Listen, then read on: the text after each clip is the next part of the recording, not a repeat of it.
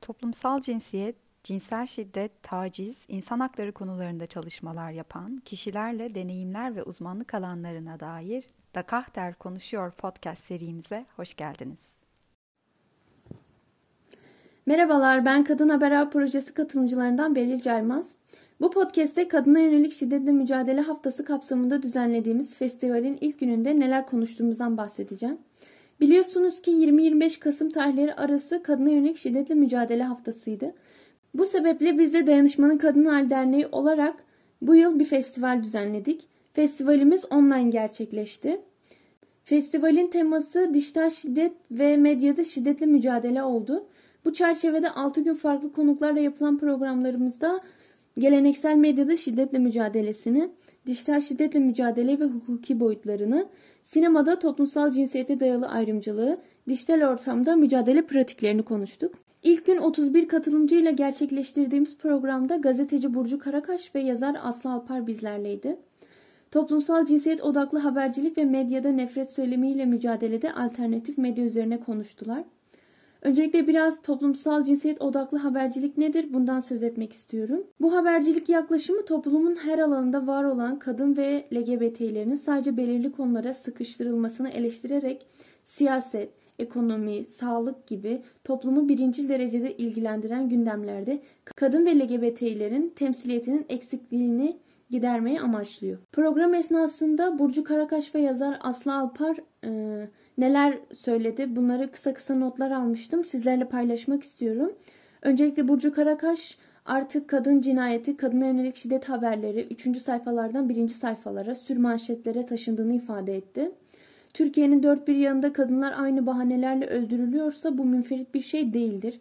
Bunu öğreten ise kadınların mücadelesinin bir kazanımı olduğunu vurguladı. Medyanın dili 13 yıl öncesine rağmen daha iyi durumda olduğunu ifade etti. Ve gazetecilikte uzmanlaşmanın önemli olduğunu söyledi. Özellikle kadın haberlerinde gazetecinin toplumsal bilinçli olması gerektiğini e, ifade etti.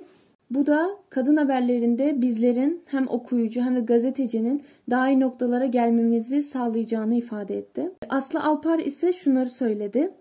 Aslı Alpar alternatifi öznelerin kendisini inşa etmesinin çok değerli olduğunu düşünüyorum dedi. Nefret bir tarafta evet sürecek. Bunun karşısında kendi haberimizi kendimiz yapmaya devam ediyoruz. İttifaklar kuruyoruz, örgütleniyoruz.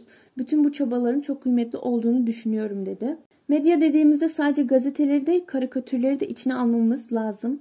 Yıllarca kadınlar karikatürde çizilmiyordu. Çizildiği zaman da 8 Mart ya da 25 Kasımlarda bir temsiliyet söz konusuydu. Burada da gözü morarmış kadınlar resmediliyordu. Kadın hareketinin görmek istemediği görüntüler ve temsiller bunlar. Artık bu gibi temsiliyetlerden vazgeçildi. Bunun önemli bir kazanımı olduğunu düşünüyorum. Alternatif her zaman var ve var olmaya devam edeceğini vurguladı. Aslı Alpar aynı zamanda LGBTİ haberleri içinde şunları söyledi. Bugün alternatif medyadan arkadaşlarımız LGBTİ haberi yapmak, queer haberi yapmak istiyoruz. Dil çok hızlı değişiyor ve çok korkuyoruz. Ya yanlış bir şey söylersek, linç edilirsek diye bu korkudan bahsediyorlar. Terimlerin hepsi çok hızlı değişiyor. Genel anlamda siyaset haberleri yapan gazeteciler bundan hiç yakınmamalılar. Değişen terimler için ayrıntılı araştırmalar yapıp doğru terimleri kullanmakla ilgili titizlikle davranıyorlar. Aynı titizliği queer hareket, feminist hareket temsillerinde ve terimlerinde göstermeleri gerekir dedi.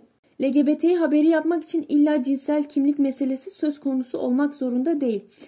Ekonomik kriz hayvanları yarı etkiliyor, kadınları da ayrı etkiliyor, LGBT'leri de ayrı etkiliyor. Bununla ilgili de haberlerini kurabilirsin. Ekonomik kriz sadece hetero erkek işçileri etkilemiyor. LGBT'lerin hayatın her alanda olduğuna dair hala bir kabul yok. Hala içselleştirilmiş bir homofobi, transfobi hüküm sürüyor. İçinde bulunduğumuz mevcut durum bu ancak umutsuz değiliz. Birlikte mücadele ederek sosyal medyada gazetecinin haberinin altına eleştirisini yapmak, DM'den yürümek bunların çok kıymetli olduğunu düşünüyorum dedi. Festival günlükleri adı altında yayınlayacağımız 6 podcast serisinin ilk bölümünün sonuna geldik. Umarım yararlı olmuştur. Dayanışmayla kalın.